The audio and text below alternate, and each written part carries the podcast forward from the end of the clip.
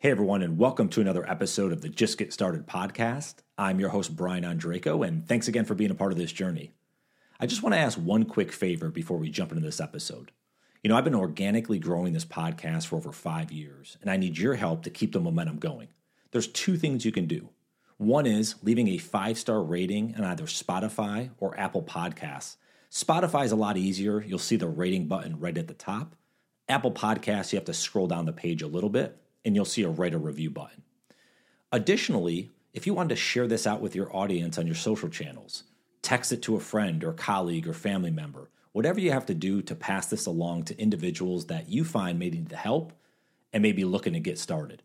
So, either of those things, or both of you like, would be appreciative so I can get this podcast out to more individuals and we can help more people get started and move in the right direction to a more happy and fulfilling life. So, thanks again for your help and grateful to have you here on another episode. Let's get it started. On this week's episode, I welcome in Bob Burg. For over 30 years, Bob Burg has been successfully showing entrepreneurs, leaders, and sales professionals how to communicate their value and accelerate their business growth. Although for years he was best known for his sales classic, Endless Referrals, it's his business parable, The Go Giver, co authored with John David Mann, that has created a worldwide movement. While part of a four book series, The Go Giver itself has sold more than 1 million copies and been translated into 30 languages. It was rated number 10 on Inc. magazine's list of the most motivational books ever written and was on HubSpot's 20 most highly rated sales books of all time. Bob is founder of the Go Giver Community Network, the first of its kind online business community created by and for Go Givers. He is an advocate, supporter, and defender of the free enterprise system, believing that the amount of money one makes is directly proportional to how many people they serve. He is also an unapologetic animal fanatic and served on the board of directors of Furry Friends Adoption and Clinic in his town of Jupiter, Florida. I hope you all enjoy this fantastic conversation I got to have with Bob. So without further ado, please welcome in Bob Burg. Bob, good morning. Welcome to the podcast. Hey, good morning, Brian. Great to be with you. Yeah, good to good to chat with you. I've been wanting to have this conversation for a while, so glad we were able to uh, set this up. And you know, obviously, we're going to get into the Go Giver. By the way, I have the book right here. Um, and, and, I'm sure you've heard this multiple times, not just a few. Uh, awesome book, man. I, I really love the story uh, for sure. And and one of the things too that's interesting is I heard about the Go Giver probably about seven years ago now but I kind of heard like in passing or some of the principles of it, but never actually read the book. I wasn't a big reader uh, prior than a couple years ago.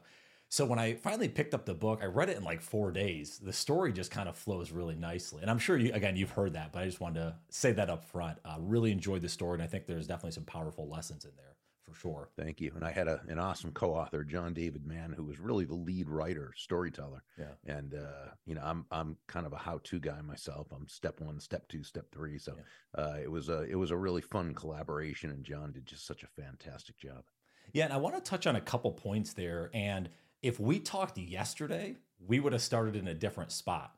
But then I wake up today, and I've had some things on my mind. I'm always kind of thinking about, you know, just how to become better, you know, grow as a person, those type of things. And I wake up this morning in my normal morning routine, and then two things pop up. So first is I always read the first thing I always read, or one of the first things, is Seth Godin's blog. And Seth, and yeah, and Seth's blog comes in this morning. I'm gonna I'll give a quick overview of it, but basically along the lines of he talks about in terms of honesty and, and giving out information and one of the things he said, he's like, when we're engaging with someone, both sides benefit. A key part of our contribution to the interaction is a willingness to conceal emotions that would undermine the efforts of our partner in this work. And I'm paraphrasing a little bit and giving parts of it, but really about kind of honesty and directness. And then a few minutes later, I read a post that you had on LinkedIn and about and I'm going to read it here if you don't mind. Those who take pride in being brutally honest are typically more much more interested in being brutal than they are in being honest. Honesty, of course, should be a very high value. Tact and kindness when communicating a truth should be as well. It also happens to be much more persuasive. And then you ask a question about have you ever noted a, diff- a difference in effectiveness in terms of you know how you interact with people in terms of your honesty so i thought actually if it's okay we'll start there because it's something i've been thinking about a lot of I used to be well. It was an effectiveness, and, and please forgive me for interrupting. Oh. I, I, don't mean to, but I want to make sure that the lit viewer gets the point. I, I when I asked the question, I didn't say in terms of your honesty. I believe I said in terms of the way it's communicated. Yeah, correct. Let me let me That's read it. Thank you for yes. So, have you ever noticed a difference in effectiveness and results regarding those leaders, friends, spouses, etc., who communicate their honesty brutally, and those who do so tactfully, thoughtfully, and kindly?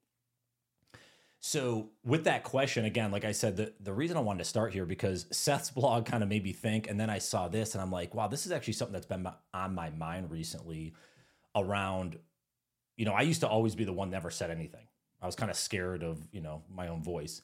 And then I kind of went the other direction. I found that being very direct with people in a kind way actually helped out. And it was a way that most people yeah. were scared to even expose information and share. But if you can do it in an effective way, it could actually op- open up people to talk because a lot of people maybe don't want to. So sure.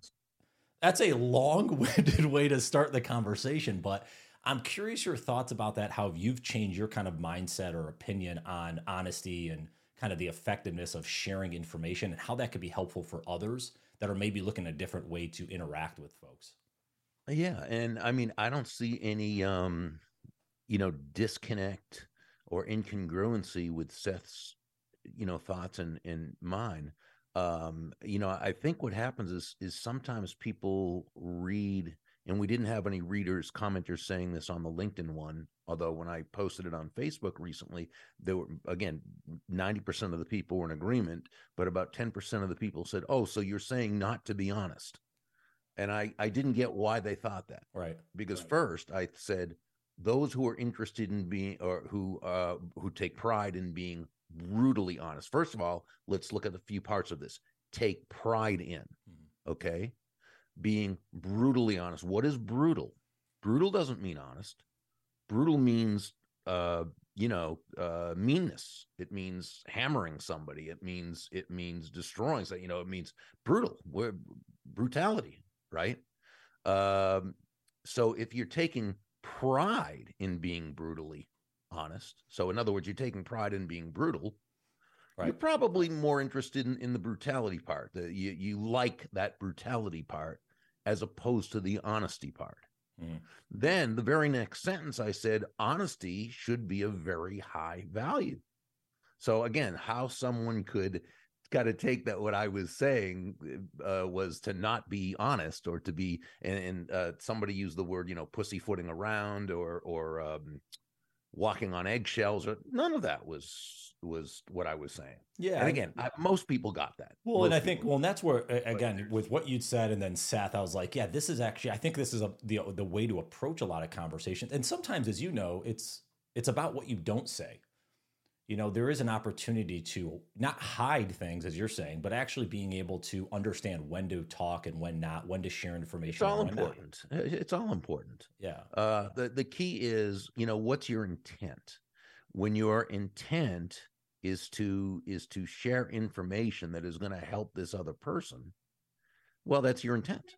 Now it, what, what is the best way to do that? By being honest or by lying? Well obviously being honest. Yeah. okay is the best way to be honest by being brutal or being kind and tactful? Well, probably kind and tactful. Is there ever a cause for brutal honesty? Sure, there is. There's a time and place for it. You might need to, to be brutal to some. The key is are you wanting to be brutal? Mm-hmm.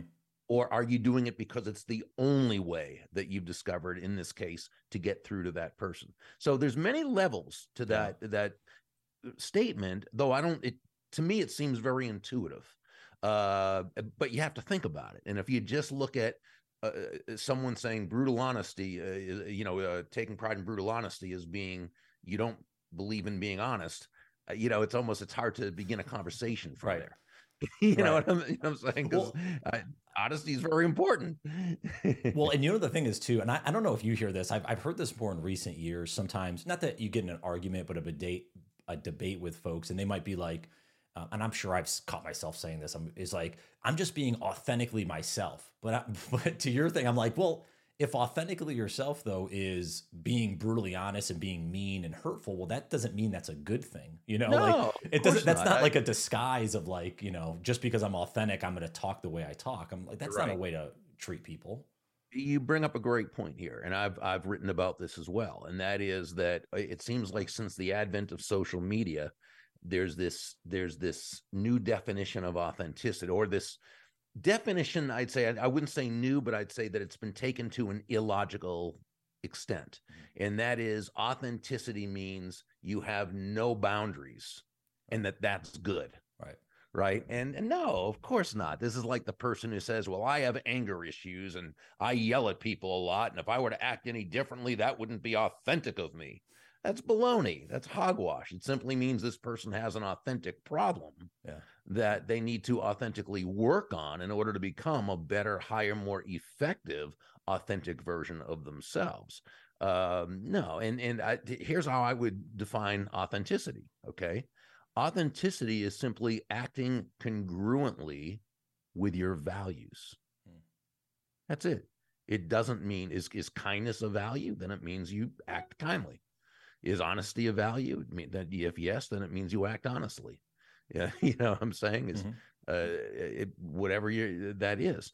Um but but yeah to think that authenticity now means no limits just say whatever you want and that's the highest value someone should have i i think that's so incorrect. So counterproductive to you know to effectiveness. Well, with that, is there anything that you found in, in kind of your journey of let's say someone is looking at a way of, hey, I want to I want to understand my values. Maybe they haven't done any practices to figure out, or maybe they they they do recognize this. Come back to self awareness that God, I do have some anger issues, and I want to you know get better at this. Is there any Yeah. things that you found that have worked in terms of finding that self awareness, being able to you know recognize maybe where some of the the pitfalls we each have, um, and, and get into a better spot?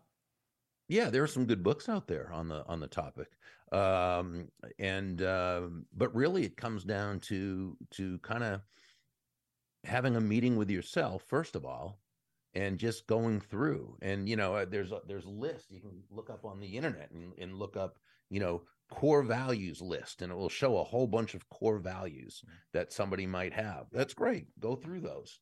Um you can uh uh, again they they have them in in plenty of books you can you can pick up. You can do discussions discussions with people. What are what are the different values that somebody might have? Now the thing is to go through those and ask yourself what are mine? But here's the tricky part. It's not what should be mine okay Mhm. and and assuming those are. And maybe they should be but they're not yet. Yeah. Okay. Uh, it's also not what does the world say should be my highest values. Mhm. Okay. That that's also something we need to to avoid. No, we need to be very honest with ourselves. We need to be very truthful with ourselves. What is it that we value? What do we hold as our highest values? And by the way, they're not all equal. We there- there's a, a continuum on how much on to what degree we value something but those you know those things at the very top of the list that truly are our highest values um uh, unless we are operating congruently with them we can't be happy Hmm. right because we're in, incongruent with ourselves Right. so it, it, it can't happen. Now, if there are ones that you feel you should have, values that you should have that you don't, let's say something like empathy. And you might say, you know, I know empathy is a very high value, especially if I'm going to be an effective leader, an effective family member, an effective friend. Empathy is a very high value. But, you know, I really just don't have a lot of natural empathy for people. That's a great start. The first thing I would do is congratulate you for recognizing that because it's only when we're uh, when when we are aware of an issue that we're even in a position to go about working on it constructively. Mm-hmm. Okay, so now you say, well, how do I develop more empathy? And you start to go on a trek to you know to do that. Again, you can you can read on it, you can study it, you can you know you can really what you do is you you, you start you know thinking to yourself you know even though i don't and if you look at empathy by dictionary and by dictionary definition, it's the identification with or vicarious experiencing of another person's feelings. Mm-hmm. You might say, well, but I don't understand how people feel. I just don't kind of feel that way. And they say that's okay. Because really, the fact is, we can't really understand how another person feels because we're not them. Right. So I'd say right. give yourself a break, right? We we don't know. We all come from our own set of beliefs and experiences and ways of looking at the world. However, what we can do is we can understand that another person is feeling something mm-hmm. And that this something is distressful to them. And we can care about that. We can we can communicate not just in what we say or or how we say it which is also important but just by being showing up mm-hmm. in such a way that we're there to to, to help. Um the key though is to start doing it you know to start to start allowing yourself to feel that way okay to to care. Yeah. And it's it's amazing you know we think well you have to feel a certain way first before you can act that way. Absolutely not at all. I remember first reading in dr david schwartz's classic the magic of thinking big when he, when he he taught me i read it in the 80s of course uh, it was he wrote that uh, I guess just a year after I was born, but um, that he said, you know, we think that we have to feel a certain way to act a certain way. It's just the opposite. We act our way into feeling. Yeah. Right. You know, if you feel sluggish and lazy and, you know, well, don't wait to feel, you know, up and energetic before you act that way because you could be waiting a really long time. Instead, straighten up, walk tall, walk fast, go with purpose, and you'll start the physiology will actually control the feeling. Okay. It's the same with with empathy. Okay. We don't know how that other person feels, but we can we can certainly imagine they're feeling something. Why? Because we felt something. Yeah. We felt something, right? And so we can just imagine that they're feeling something, and then we can be there with that person. And when we do this and we act our way, that's not being inauthentic. That's actually acting our way into our highest authentic self. As we start to do that and we see how effective it is, and we see that, yeah, we can be empathetic, right? Uh, now it, it, we build on that. We build on our small successes and it comes to us and we become more empathetic. Now we are more empathetic.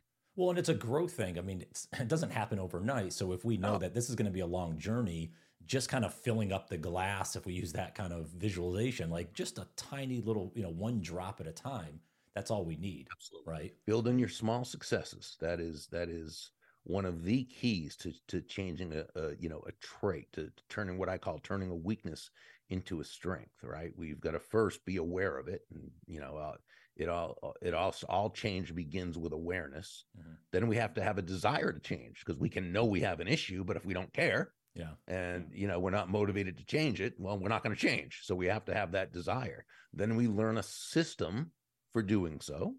Then we take action on that system. And then five the final one is as you just said build on your small successes. Take pleasure in that small success and use it as a springboard. Yeah. I think that that was a big thing for me learning is like the refining of it. So like I think you made a great example of like you may not have empathy, but kind of having that perspective that all right, if I feel a certain way, well other people maybe feel different. And after maybe you have a conversation or, or interact with someone, being able to sit back and be like, ah, okay, that was different, recognizing it, and then again building on it versus just kind of walking away and you know forgetting about it ever happened, but doing that mm-hmm. work to be you know be understanding of yourself. Yeah. Um, I want to tie in. Uh, I, I kind of this is a, a, slight sideways around you know the back door to to Go Giver, but I'm kind of curious with you know. Obviously, y'all wrote this many years ago. What was about 15 years ago or so? Did it first yeah. publish, right? Yeah. Um, mm-hmm. Before we get into some of this, I'm kind of curious if you had to write it today. Would you add anything else to that? The, so if we just the law of value, law of compensation, law of influence, law of authenticity, law of I always butcher this word, receptivity, law of receptivity. Would you add anything today if you wrote it 15 years later? Uh, no, no. The principles are principles. They they kind of withstand the test of time, uh, and especially when you think about it, none of these principles are anything that John and I made up. Yeah. Uh, these are all, you know, these have been utilized by successful people since time immemorial, certainly as long as there have been market economies. Uh, now, not everybody knew they were doing this, of course. A lot of people did it, in, you know, intuitively or whatever. Um, but uh, no, these are all universal laws and principles that that uh, withstand the test of time. Now, of course, strategies and tactics and those things they change over time, of course, with with various technology and different media platforms and so forth. But no, the principles stay the same. Is there when you're like speaking or or kind of meeting folks, you know, out and about, is there one of these five that comes up more than anyone else? Of like maybe they struggle with the most? Oh, sure. Sure, absolutely. Receptivity, law, law number five. Uh, this one says the key to effective giving is to stay open to receiving. And that can be the toughest for people to really grasp on an emotional level. Hmm. Uh, really, what this law means is that we need to understand that, yeah, we breathe out, but we also have to breathe in. It's yeah. not one or the other, it's both. We breathe out carbon dioxide, we breathe in excuse me, oxygen. We breathe out, which is giving. We breathe in, which is receiving. Giving and receiving are not opposite concepts, but the world around us, Brian, has given us a totally different message. The anti prosperity messages put out there by the world around us, with many people from uh, upbringing, environment, schooling, news media, television shows, um, movies, um, uh, social media, popular culture, cultural mores. You'd think that, you know, someone who makes a lot of money does it on the backs of others or by nefarious means or through, you know. Now, don't get me wrong, it's a big world. There's people who do that, of course. Um, but most people, and I guarantee you, all of us, uh, no one's forced to buy from us. So, in order to make a lot of money, we have got to provide immense value to the lives of a lot of people right. right? And you know, which is the basic basic premise of, of the Go Giver. Um, and so, not only is is is giving and receiving not opposite concepts; they're really simply two sides of the very same coin, mm. and they work in tandem. It's not are you a giver or a receiver? No, you're a giver and a receiver. Uh, it's both. Yeah. But we do need to know that the giving comes first this, again, this is universal law. These are laws of nature, um, human nature, economic nature, physical nature. We we we plant before we harvest, right? right? We sow before we reap. It's not the other way around right? Yeah. Uh, we give before we receive. It's like Pindar, the main mentor in the story, said to Joe, the protege, some people approach a fireplace with the attitude of first you give me some fire and some heat, then I'll throw on some logs and some newspaper and light a match. Well, it doesn't work that way. You don't go into a bank and say, hey, I want to open up an account, but first you give me an interest payment. Mm-hmm. Then I'll open up. Life doesn't work that way. And successful people deal in truths. So, yes, we focus on the giving, and then we need to allow the receiving.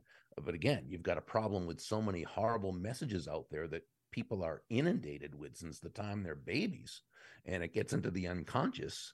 And there's a real disconnect when they get older. If if they grow up with values of of honesty and integrity and kindness and so forth, but they've been taught through you know, and their unconscious has absorbed from every movie and newspaper and television show and school and all these things that if you if you make a lot of money you did it you know in a bad way well what happens there's a clash between the conscious and the unconscious and we know you know the unconscious is uh, always going to come out ahead yeah, I mean, I, I'm I'm like right in line with that. I grew up with the thought of, and maybe just coming from a small town or kind of modest means, you know, kind of middle class type, and uh, not having a or feeling like I didn't have a lot. In reality, when I look back, I had a lot more than most. But um, when I was growing up, it was kind of that idea of like, yeah, if you have a lot of money, bad or not, you know, you're not do whatever. And it, but hey, if you live, you know, not like that, if you actually are giving a lot, if you're, you know, not worrying about money, well, then you're a better person. And I've come to obviously change my thinking on that. But it's to your point. It's like we somehow equate like if you're if you're quote unquote successful, meaning maybe you have some wealth, that you're a bad person, and that's not the case. Exactly. Yeah. yeah, it's too bad, and that's been you know that's the and that's the message Hollywood gives us, and it's the message the media gives us, and uh, unfortunately, it's it's one that a lot of people buy into. So uh, that's one reason why I think it's so important to study prosperity. Yeah. You know, How, uh, there's well, how do people? Sorry, sorry, I don't mean to interrupt there. How do people then, with you talking about prosperity? I want I want you to finish your thought on that, but I guess with that is how do people start to receive if they've never done that before? Well, uh, you know, uh, again, as you said, you build on your small successes. Um, you uh, first of all, you you become. It, it starts with that five step process where you be, you're first aware of it right? You got to be aware that this is an issue. Remember, for most people, it's unconscious. They don't even realize mm-hmm. they have an issue with receiving until it's brought up, you know, to the forefront. Okay. But once they understand that, now they've got to say, okay, do I have a desire to change this mm-hmm. and become more receptive, to live in a place of abundance?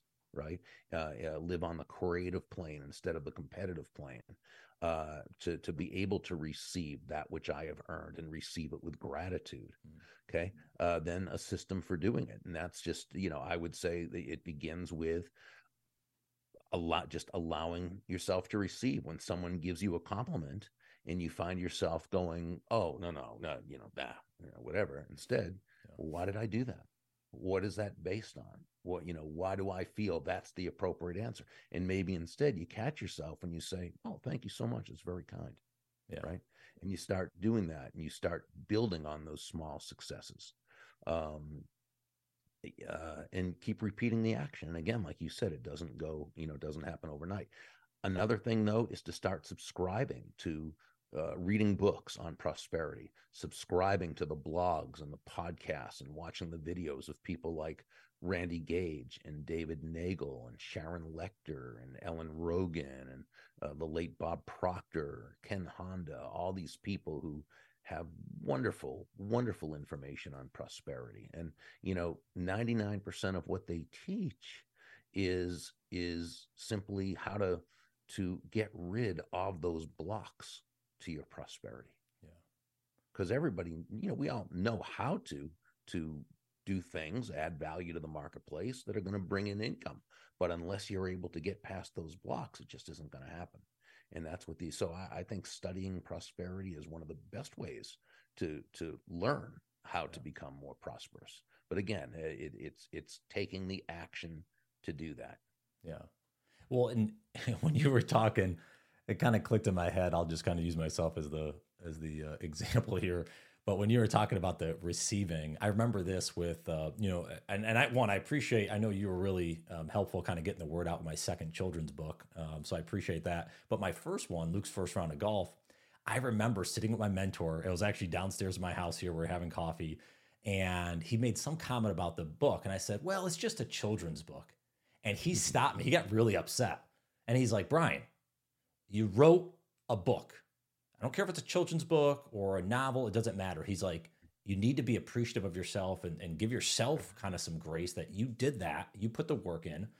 And, mm-hmm. for some reason, it was like I couldn't accept, just say like, thank you very much. Like I had to make almost like a excuse, like to almost to belittle myself.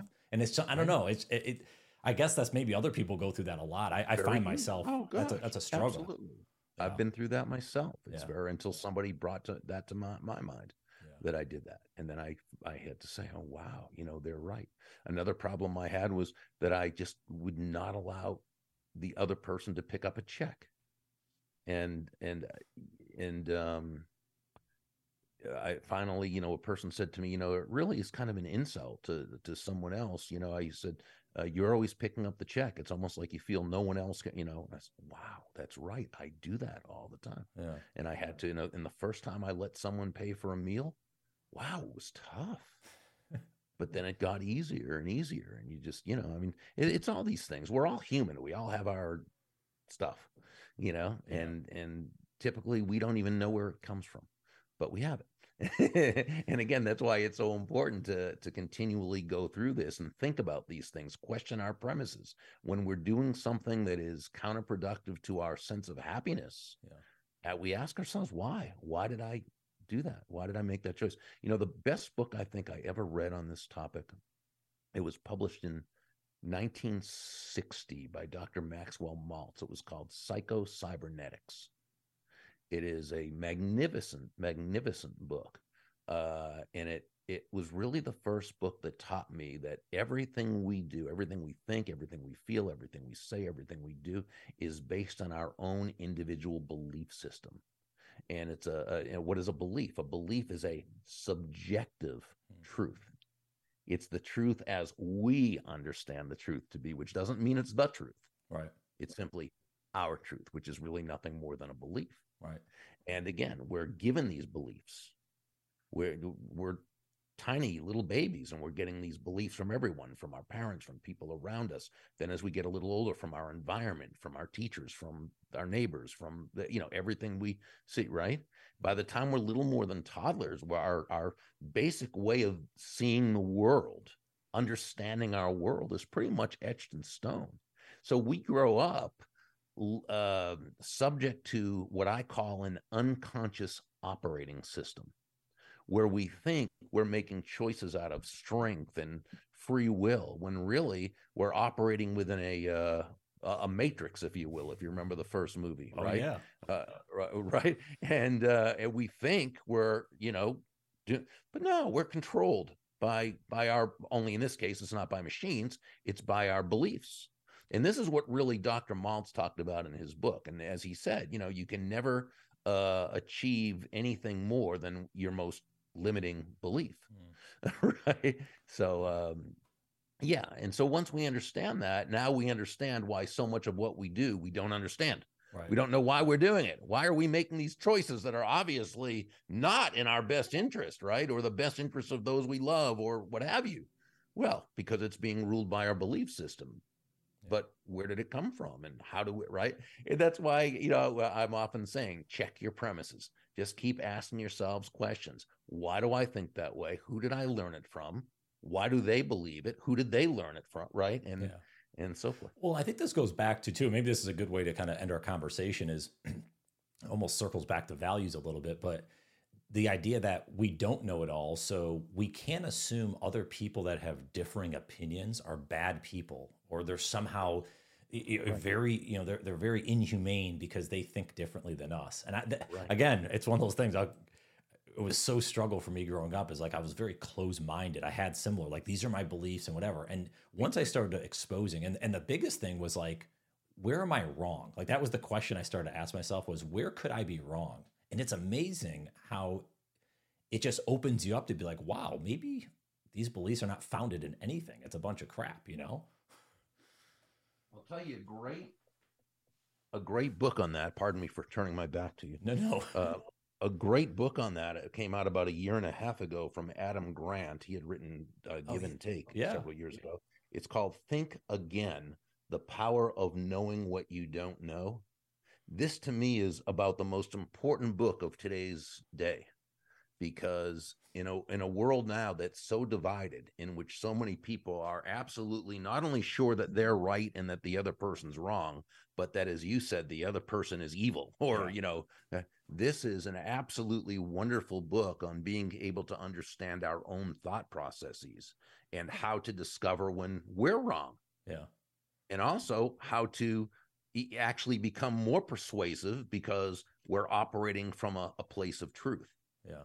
No, that's great. I well, we see this a lot with the political landscape nowadays, right? Sure. It's like, oh, if you're on the whatever left, the right is wrong. And I'm like, well, are they? I mean, again, everyone has their opinions on different stuff. It's like you could, I think you could dis. It's coming back to you can disagree, but also have respect, right? Yeah. we could disagree wholeheartedly, but we also have respect for one another that they are entitled to those opinions, and they're and they got those for some way, and maybe they're going Yeah. Well, it's also, you know, the and I I go back to and I've made this statement plenty of times that it used to be in the political landscape. It used to be I'm right, I'm I'm right, you're wrong, which you know isn't isn't ideal, but it's a starting point because at least you'll dialogue with the other person who you think is wrong. Okay, now it's I'm right, you're evil. Mm, yeah. and this is where communication never gets to happen because why bother if the other person's evil? Right. right? Evil cannot be reformed. And that's kind of what we're doing now. And this is why I say to people if you're on the political left, watch some of the TV programs and listen to the radio and read some of the books and articles from those on the right. If you're on the political right, do the same with those on the left. Watch their shows, read their books, read articles, not to agree with them. You don't have to agree with them, but so that you understand why they think what they think Yeah. Because if you don't understand, if you're not willing to understand why a person thinks a certain way, you are not in a position to be able to persuade them. Yeah. Okay. Uh, there's a wonderful book I have on my shelf somewhere up there uh, called "Oh, The Righteous Mind" by Doctor by Professor Jonathan Haidt, spelled H A I D T, and he breaks down the thought processes of both the political left and the political right and why they think the way they do. I read the book probably seven or eight years ago. It's an absolute eye opener. You, you'll never again, no matter which side of the aisle you're on, will look at the other side with such disdain again once you understand why they think the way they think. Yeah. Wow. Right. And so it again doesn't mean you have to agree, but uh but uh although you'll probably change some of the things or, or the severity of of what you're right um but it doesn't mean you have to agree with them but when you understand them at least now you come at it from a totally different viewpoint and again now connection and communication can occur Right. and only at that point can persuasion ever occur yeah. And almost circles back to how we started with empathy. You know, it's like yeah we may not agree. and but- well and you know you talk about in your compass framework character you know it all starts there right?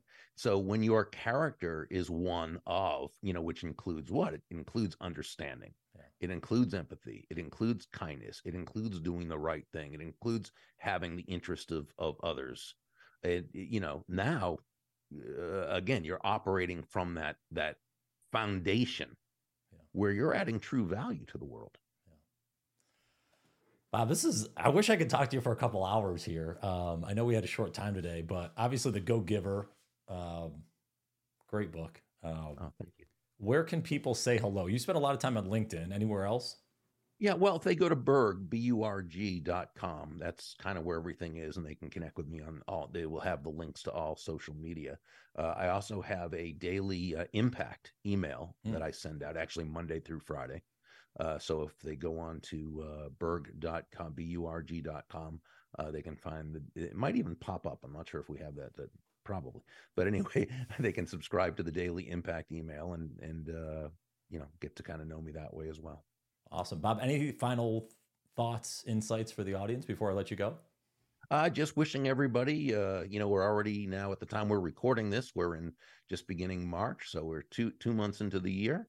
And I wish everybody a, a wonderful remaining 10 months. Just kind of keep up the good work and, and, uh, you know, see where you can add value to others and be willing to receive all the goodness that comes back to you and watch how, how things just begin to grow. Awesome, Bob. Thank you so much. I really enjoyed this and I look forward to keeping in touch. Uh, thank you, Brian. Likewise. Hey everyone, and just one more quick thing before you head off on your day. If you're enjoying this podcast and are looking for other resources and tools to help you get started and move forward toward a happier and more fulfilling life, then I'd encourage you to head over to my website, brianondrako.com, and hit the subscribe button in the upper right corner. There you can find my newsletter and blog subscriptions, where I share insights and information around getting unstuck, perspective, mindset, relationships, habits, and much more. If you get a chance to sign up, I hope you enjoy. Thanks again for listening in and have a phenomenal day.